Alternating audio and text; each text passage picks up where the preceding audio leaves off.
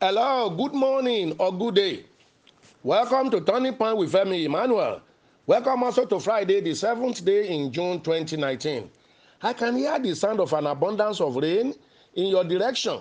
The wind of grace and favor is about to blow to your side. So open your hand and heart for me to make today's prophetic decrees.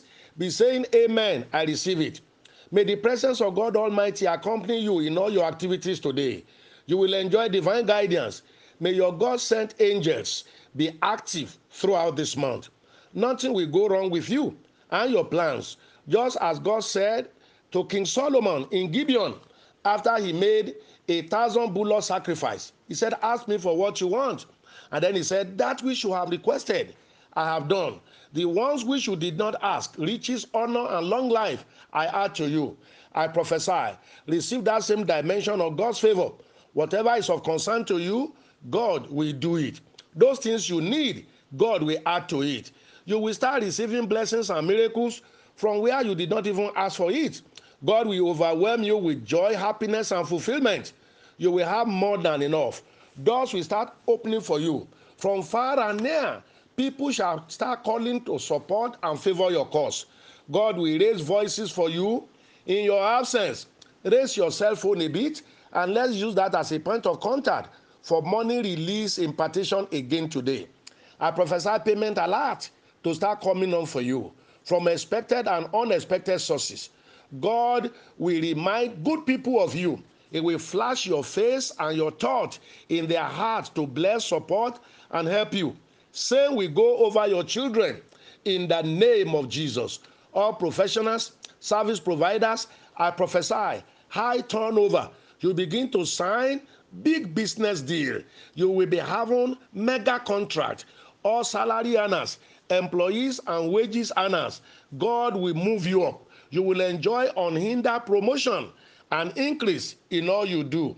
All say amen. I receive it. Yes, you will all have fresh testimonies. If today is your birthday, open your hand for prayers. God bless you. Welcome to your new age. From today, God will step you up in all areas. Happy birthday. We still have today, tomorrow, and day after for teachings and counseling on questions that people are sending in. If I have not been able to read or treat your own question, please don't be angry. Have patience. Start learning from the ones we are treating so far. One day we will read yours and treat it, and the whole world will be blessed by it. First situation today. Why did God create black and white people when he knows that there will be much hatred in the world. Is Jesus Christ a black or a white person? Are blacks from the generation of Cain in the Bible? If, for instance, the white Americans are removed from the soil of America, leaving only the black people, I can bet that country will degenerate and be damaged. I'm not saying black people are not brilliant, but it is only a few South Africa is a typical example. I'm just thinking aloud. I'm just concerned after a deep thought. I'm so curious. What is your take on this, sir? Wow. Well, you are not the only one disturbed about what some people had called the dilemma of the black man. But the truth is, God is the God of all, white, black, and Hispanic. The greatest challenge black people face, especially the Africans, is the leadership question. Most black nations have despots as their political leaders. They sit tight leaders. Corruption, ethnicity, and nepotism are also the order of the day in most African nations. And so, growth and development are stunted. Illiteracy and poverty are very high, and most African countries are fighting civil war, struggling for political power. Democracy is alien to many black nations. The colonial masters, too, did not help matters. In Nigeria, for instance, a particular ethnic group was deliberately superimposed over the rest of the country at her independence. And with prolonged military rule, 37 years out of 59, that position was consolidated and perpetuated. The problem of the black man are many, but not you can't attribute them to God. Our problems are self inflicted. But I believe as people get better educated and they know they are right and the light of the word of God spreads, we are going to see changes, even though it comes slowly, but it will surely come. This platform is part of that change, is a revolution, as I keep saying. So let's spread it more. Nothing liberates like knowledge. And as to whether Jesus Christ was white or black, that should not be an issue. A Savior has to come for the rescue of humanity. And God, in His own wisdom, chose Mary and Joseph, part of the Jewish race, to send him. But he was sent to save the whole world and the human race. And that's exactly what he did. Let's stop thinking racial or tribal. Let's possess the heart of Christ, which is love for all. Next, my question is concerning the first fruit. How will a graduate who just got a, got a job pay his first fruit?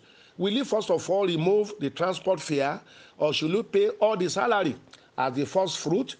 Wow, I've treated this type of question sometimes ago on this platform, but I had to keep repeating myself because of so many people that are daily joining. As I said then, giving to God's work must never be made a law or forced on anyone. It's all according to your faith. It must be voluntary. Giving is a sacrifice. So you have to decide whether you have the faith to make the sacrifice, whether it is tithing, sacrificial battle, or first fruit seed. If your faith level has not reached that point, please don't. Whatever you give God, doubting, complaining, and afraid, carries no blessing. But if you did it because you have the revolutionary knowledge of it, if you did it by faith, determined to make the sacrifice, you know what?